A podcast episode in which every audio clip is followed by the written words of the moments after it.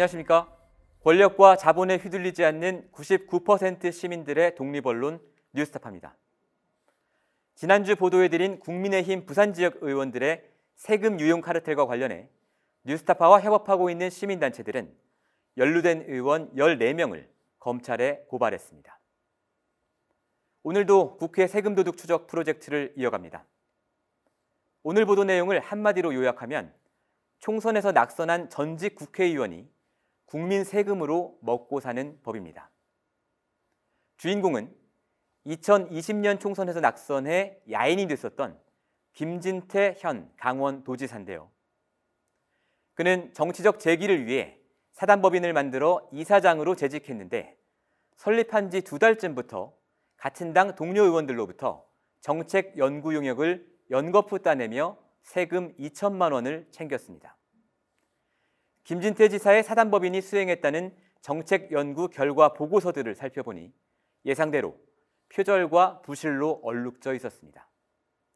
심지어 이 단체는 직접 연구를 하지 않고 수주한 연구 용역을 다른 사람에게 재하청 주기도 한 것으로 드러났습니다. 지난주에 보도해드린 부산 지역 국회의원 14명의 세금 유용 카르텔처럼 동료 국회의원들의 조직적 세금 몰아주기가 의심되는 상황입니다. 박상희 기자가 취재했습니다. 2013년 10월 한 국회의원 이름으로 발간된 정책 자료집입니다. 단어 몇 개만 고쳤을 뿐 석사학위 논문을 통째로 베낀 사실이 2017년 뉴스타파 보도로 드러나면서 도마 위에 올랐던 국회의원 이현승 국민의힘 의원입니다. 그 뒤 4년의 시간이 흐르고 지난해 10월 이현승 의원은 개발 제한 구역 관리 방안에 관한 정책 연구 용역을 진행합니다. 하지만 이 정책 연구 보고서의 표절률은 72%로 확인됐습니다. 전체 내용의 40%가량은 2019년에 나온 경기연구원의 보고서를 20% 정도는 국토연구원의 정책 발간물을 베꼈습니다. 지금도 포털창에 검색만 하면 누구나 볼 수 있는 공개된 자료들. 출처와 인용 표기는 없습니다. 심지어 참고문헌 목록까지 베꼈습니다. 경기연구원 보고서의 참고문헌 목록 일부를 그대로 복사해 붙여넣었습니다.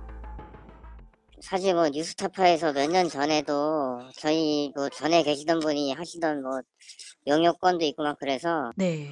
의원님도 사실 좀 신중하게 보시고 막 그랬었는데 저희도 좀 당황스럽죠. 황당하죠. 이현승 의원실이 국회 사무처에 제출한 연구 용역비 지급 신청서에 따르면 이 정책 연구 용역의 계약 상대자는 사단법인 정치문화연구소라는 곳입니다. 그런데 정책 연구 보고서 표지에 연구자로 추정되는 낯선 두 이름이 보입니다. 심지어 표지를 넘겨보니 정치문화연구소에 이 보고서를 연구 용역의 최종 성과품으로 제출한다고 적혀 있습니다. 보통은 연구 보고서의 제출처가 의원실로 돼 있어야 하는데 어찌된 일인지 정치문화연구소가 도리어 용역을 맡긴 곳으로 바뀐 겁니다.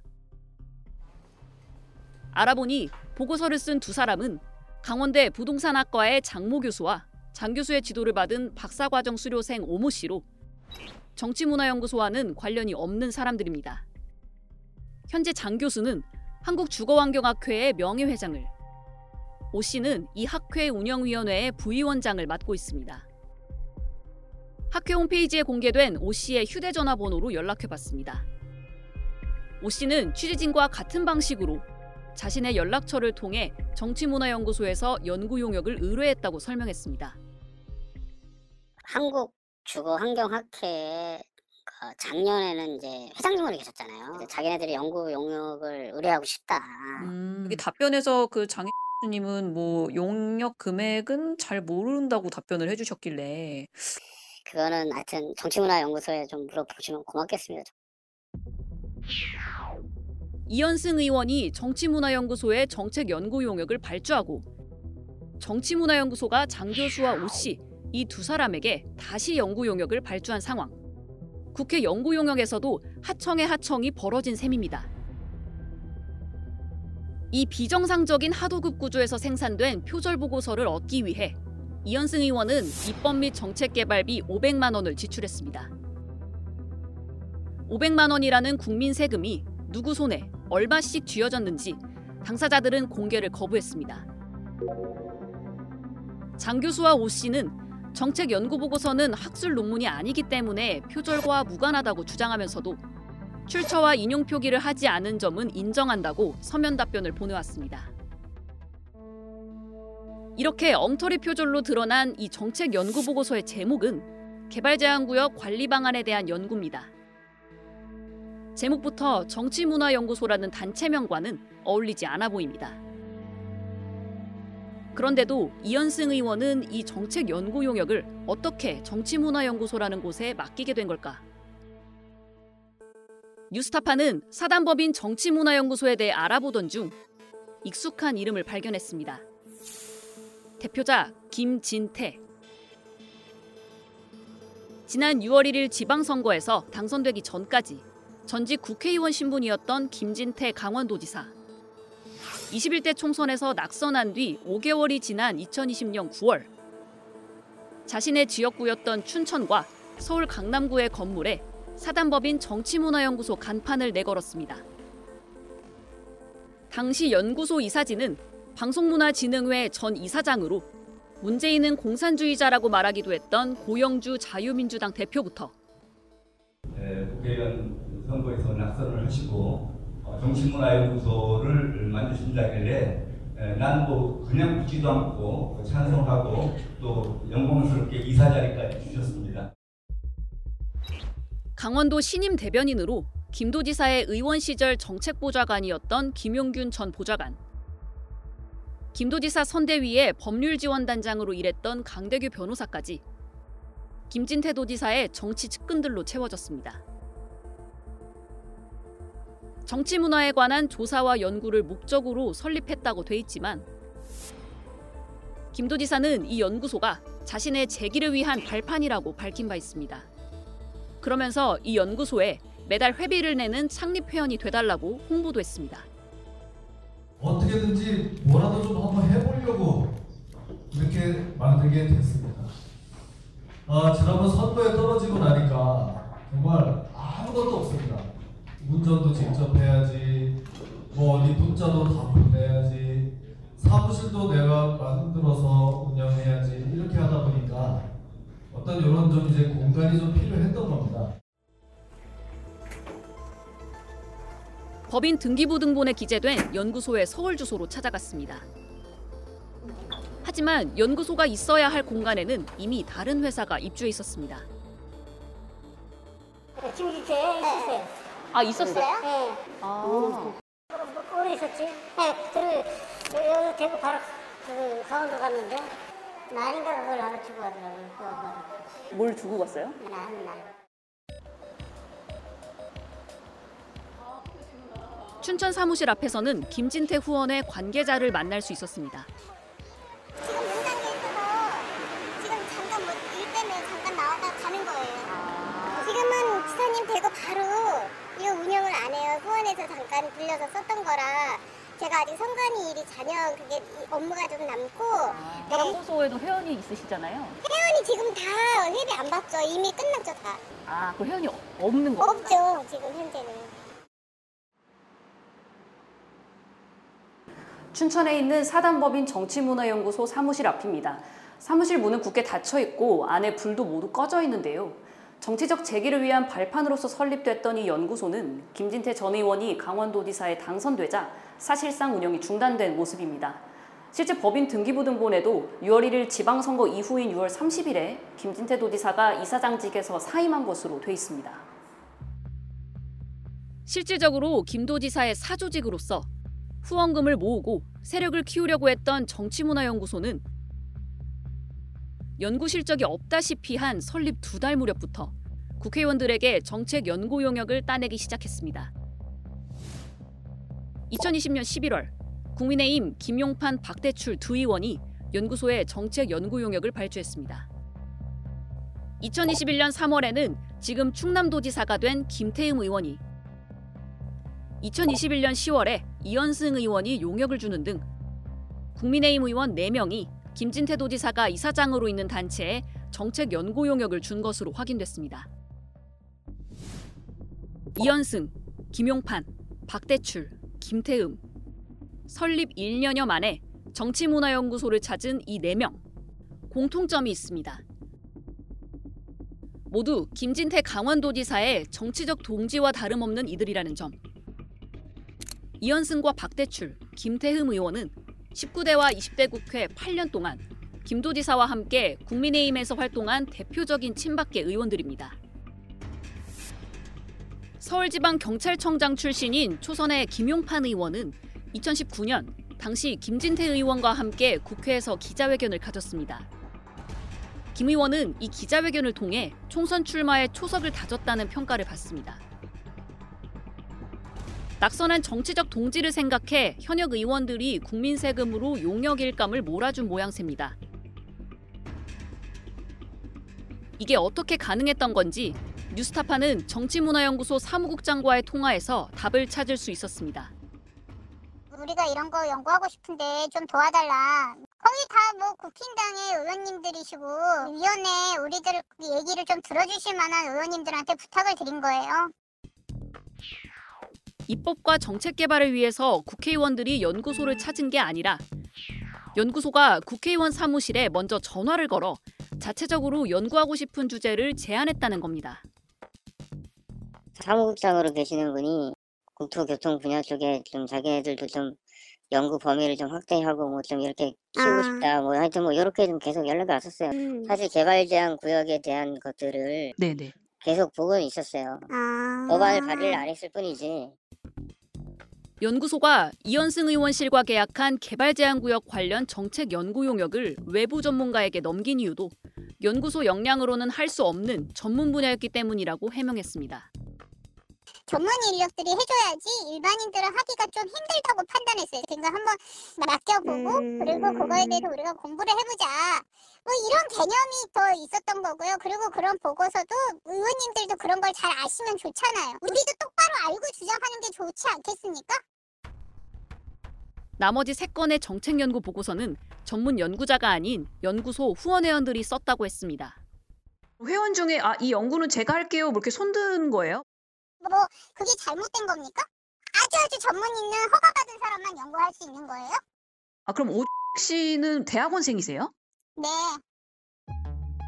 정치문화연구소 회원이자 대학원생이라는 오 씨가 수행한 국회 정책 연구 용역은 두 건. 하나는 KBS 시청자위원회 회의록을 분석했고 또 하나는 자영업자에 대한 각국의 코로나19 지원책을 조사한 연구 용역입니다. 한 명의 연구자가 교집합 없이 서로 다른 두 개의 주제를 연구한 겁니다.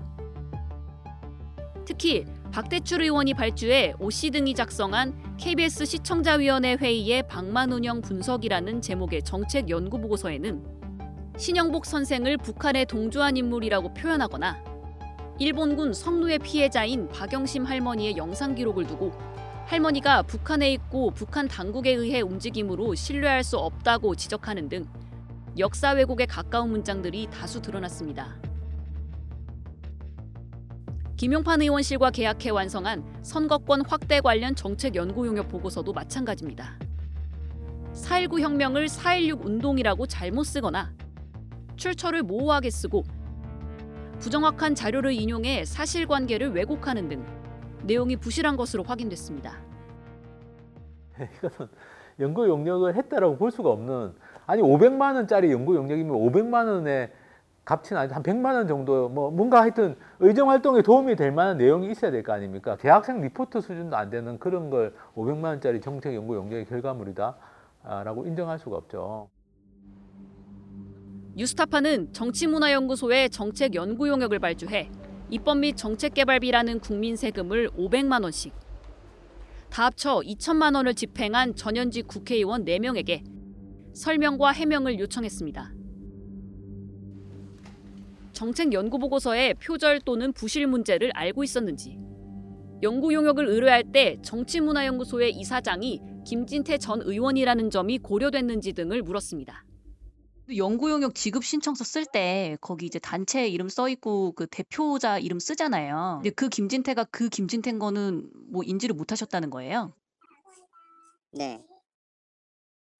공직선거법이나 이런 거 관련돼서 이제 정치인이었던 분한테 맡기는 더 어떨까라는 그런 생각이 있었던 찰나였어요. 이제 정치적인 활동을 재개하신다라고 하면서 네. 뭐 뉴스 나신 것도 알고 있었어요. 정확하게 이게 어떤 부분이 오류인지는 전문가가 저희가 아니니까 그 부분은 저희가 잘못한 거니까 그거는 죄송합니다. 박대출 의원은 취재진이 질문을 던지자 전화를 중도에 끊었고 20년도에 그 의원님 사무실에서 그 네. 진행했던 소규모 연구 용역이 있어요. 네, 질문 대답 안 합니다. 뉴스타파. 김태흠 충남도지사는 의원 일 때 정치문화연구소에 정책 연구 용역을 줬었는지는 기억나지 않지만 김진태 전 의원과의 친분이 연구 용역 계약에 작용했을 수 있다고 인정하기도 했습니다. 연구 수행한 이 기관을 어떻게 좀 선정하게 되셨는지 좀 그런 게 궁금해가지고. 내가 모르겠는데 오- 아. 500만 원 이런 이런 것은 예. 그저 꼭 의원한테 보고를 않고 보좌진들이 할수 있거든. 어. 아, 나 신분 있고 하니까 뭐 연락이 와, 와서 맡길 수도 있었겠지 뭐. 아. 추측해 보니까 그렇잖아요. 뉴스타파가 계속 연락을 시도하고 질의서도 전달했는데도 묵묵부답으로 일관한 박대출 의원실은 직접 찾아가 봤습니다. 저희가 좀 지금 본청, 본청으로 좀 가도 될까요? 그 내용을 네. 지금 하시는 분이 지금 다들 안 계셔가지고 일단 그러면 메일로 좀 보내주십시오 그러면. 아, 제가 메일로 질의서를 보내드렸고, 그, 이 연구 보고서라는 거는 아시겠지만, 그 의원님 사이트에 다 공개돼 있는 거예요. 표절과 부실로 얼룩진 정책 연구 보고서에 들어간 세금을 반납할 의사가 있는지 물었지만 그럼 혹시 뭐 연구비를 뭐 다시 반납한다거나 뭐 이런 게 검토가 가능할까요? 아, 일단 그 보고 필요하면은 저희가 계속 요청을 해봐야죠. 팩트 오류라든지 뭐 좀 근거가 부족한 주장이 거 있었지만 그거를 해서 연구비 반납까지 하는 건좀 반납을 약속한 의원은 없었습니다. 이현승, 김용판, 박대출, 김태흠 네 명의 전현직 국회의원은 뉴스타파의 인터뷰 요청을 거절했고 김진태 강원도지사에게도 입장을 듣기 위해 강원도에 질의서도 전달했지만 표절인 줄 몰랐음이라는 내용의 짧은 문자 메시지만 보내왔을 뿐 추가 답변은 없는 상태입니다. 세금 도둑 잡아라 공동대표인 하승수 변호사는 정치문화연구소의 김진태 이사장, 그와 친분이 있는 동료 의원들이 벌인 이 같은 세금 오남용 행위는 정상적인 연구 용역으로 보기 어렵다고 지적했습니다. 네 명의 국회의원이 지원해 준 건 연구 용역이라고 보기 어렵죠. 사실은 그냥 재정 지원을 해준 거죠. 또 친분 관계가 있다고 하더라도 제대로 연구 용역을 수행할 수 있는 역량이 있고 어, 또 실제로 필요한 연구 용역이라면 모르겠으나 연구 용역을 수행할 수 있는 역량도 안 되고 그냥 형식만 서류만 꾸며가지고 국회 사무처 예산만 받아내면 된다. 이건 뭐 말이 안 되는 거죠. 또 뉴스타파는 정책 연구 용역비 지급 신청서에 기재된 계약 상대자가 연구를 수행하지 않고 다시 제3자에게 연구 용역을 줘도 문제가 안 되는지 국회 사무처에 질의했습니다.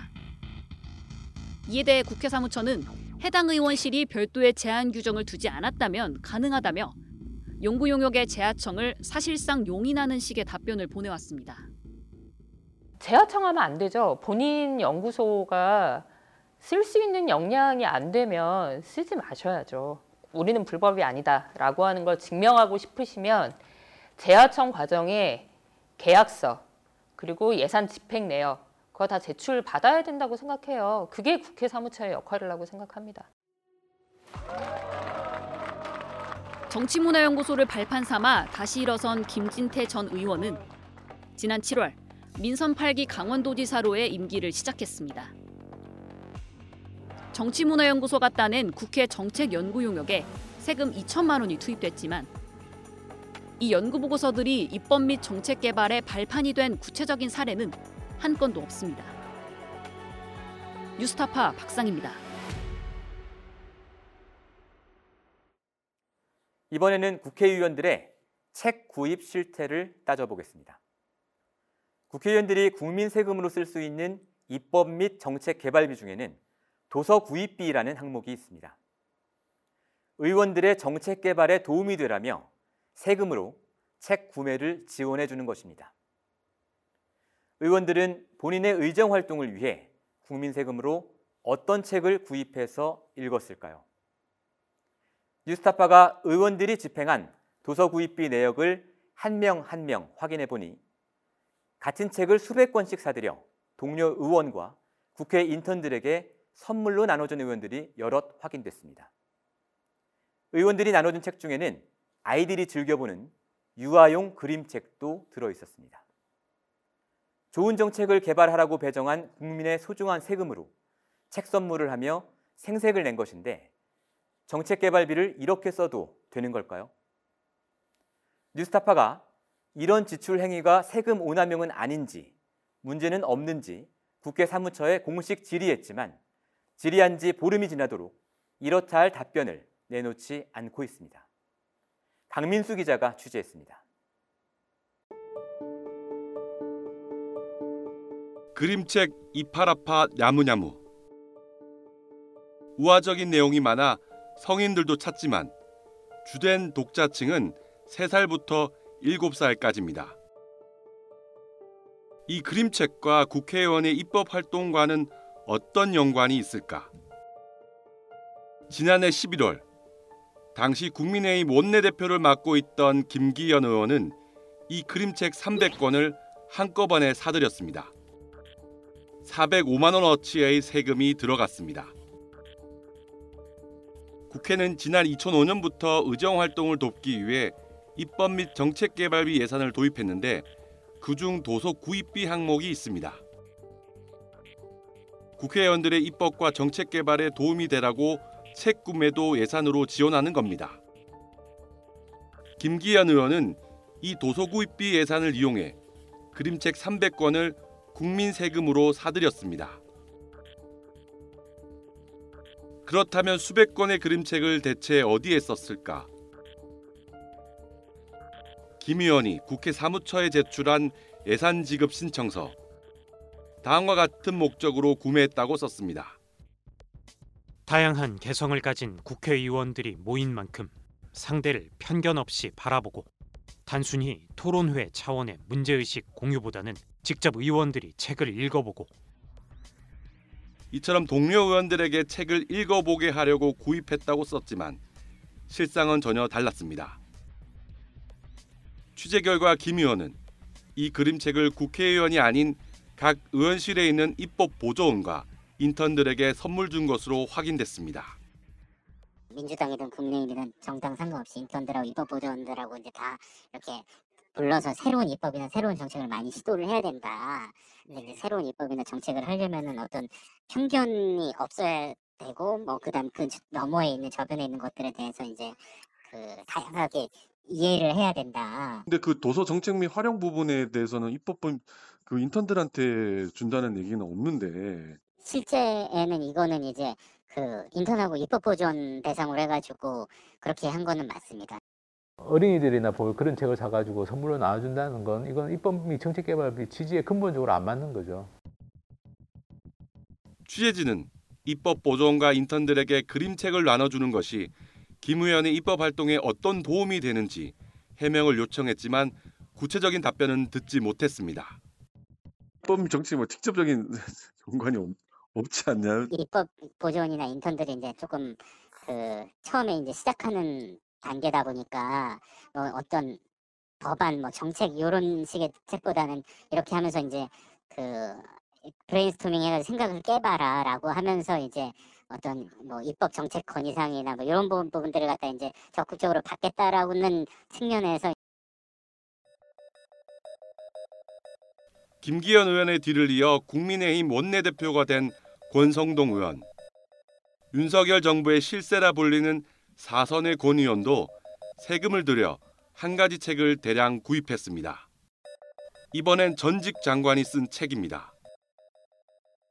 권 의원은 지난해 2월 이명박 정부 때 장관을 지낸 최중현 전 지식경제부 장관이 쓴 책 100권을 사들였습니다. 책값으로 세금 171만 원이 들어갔습니다. 권성동 의원이 국회 사무처에 낸 지급 신청서. 책 구입 목적으로 발전적인 역사교육 정책 논의를 위해 이 책을 활용하겠다고 적었습니다.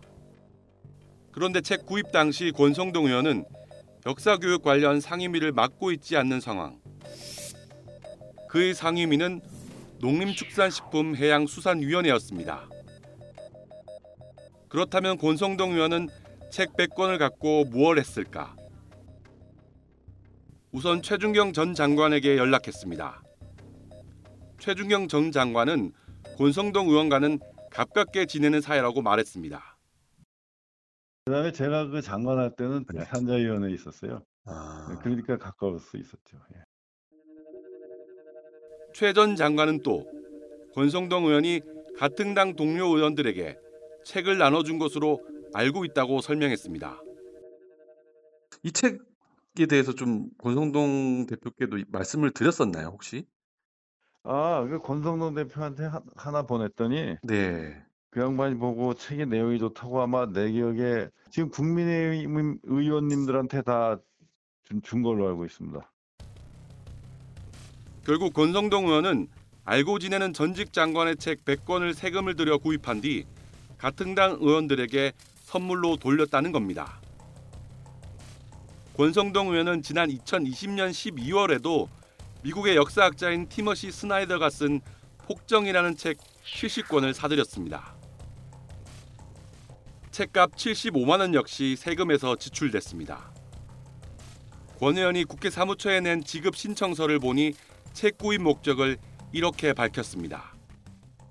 문재인 정부의 추진 제도와 정책이 독재주의적 요소가 있어서 동료 의원들과 함께 문제점을 심도 있게 분석하겠다. 권성동 의원은 세금으로 구입한 책을 동료 의원들과 나눠 읽고 대체 뭘 분석했을까? 이런 책 선물이 권 의원의 입법 활동에 무슨 도움이 됐는지 또 실제 어느 의원들에게 책을 나눠줬는지 확인하기 위해 여러 차례 연락했지만 아무런 답을 하지 않고 있습니다. 더불어민주당의 비례대표 이수진 의원. 지난해 11월 이수진 의원은 전태일 평전 200권, 270만 원의 세금을 쓰고 구입했습니다. 이수진 의원이 밝힌 구입 목적은 전태일 열사의 기일을 맞아 현실적인 노동 정책을 반영한다고 적었습니다. 이수진 의원실은 책 200권을 노동자 정책이 필요하다는 편지와 함께 민주당 의원 등에게 나눠줬다고 밝혔습니다.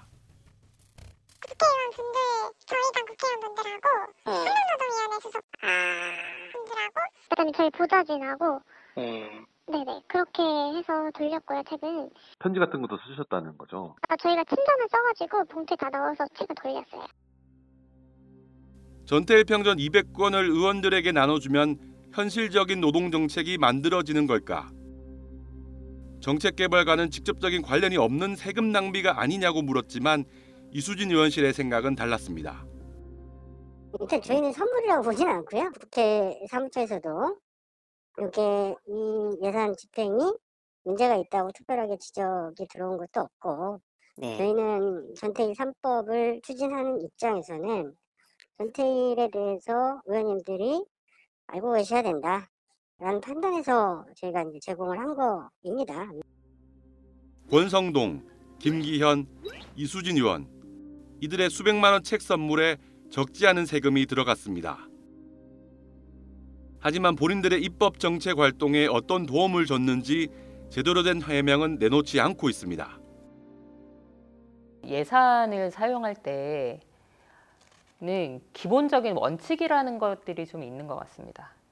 개인적인 목적으로 선물을 한다거나 아니면 어, 예산이 그 사업의 기본적인 취지에 맞지 않은 돈들은 사용하는 것들은 금지해야 한다 라고 하는 게 기본적인 원칙이거든요. 당연히 반납해야 되죠, 이거는. 예, 그리고 이거를 이 정도는 국회 사무처가 좀 걸러내야 되는 거 아니냐. 아무리 그래도 이건 참 너무 허술하다는 게 여기에서도 드러나는 것 같습니다. 뉴스타파는 이런 지출 행위가 세금 오남용은 아닌지 문제는 없는지 국회 사무처에 공식 질의했지만 질의한 지 보름이 지나도록 이렇다 할 답변을 내놓지 않고 있습니다. 질의 내용을 보낸 게 9월 22일인데 14일째인데 이게 뭐 답변을 하기 어려운 내용도 아니고 그 검토가 길 만한 내용이 아닌 것 같은데 저희가 판단하기에는 그거를 오래 해야 될 내용이다라고 생각을 하셔서 검토를 오래 하시는 것 같고 저희도 어쨌든 답변을 이게 기가 아니라 판단을 하는 내용이니까 저희도 조심스럽게 판단을 해야 되지 않을까 생각하거든요. 뉴스타파 강민수입니다. 지난주에 이어 이번 주까지 보도해드린 뉴스타파의 취재 결과를 보면 국회의원들의 세금 오남용 실태는 두고 보기가 민망할 정도로 형편없는 것으로 드러났습니다. 정책 개발을 하라고 주어진 예산을 마치 제 주머니 속에 돈 쓰듯 허투루 쓰고 있었고 심지어 공문서를 허위로 꾸며 예산을 유용하는 범죄 행위까지 저지르고 있지만 국회 사무처는 사실상 손을 놓고 있습니다.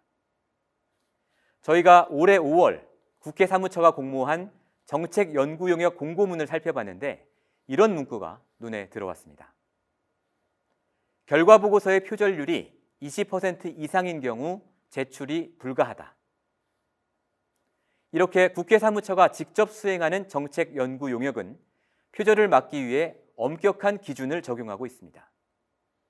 하지만 이런 기준은 국회의원이 수행하는 연구 용역에는 적용되지 않고 있습니다. 표절률 50%를 넘긴 보고서나 오래된 자료에 기초한 부실 보고서를 제출해도 아무런 통제 없이 세금이 지급되고 있습니다. 국회 사무처가 국회의원들의 눈치를 보고 있는 것으로 해석할 수밖에 없는 상황입니다.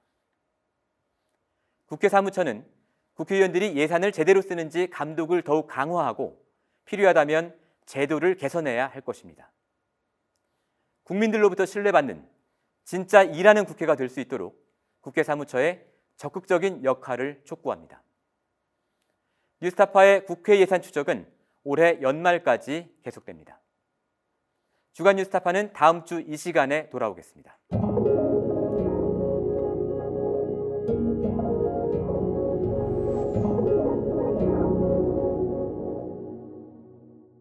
내 목숨을 걸어서라도 지키려고 하는 것은 국가가 아니야.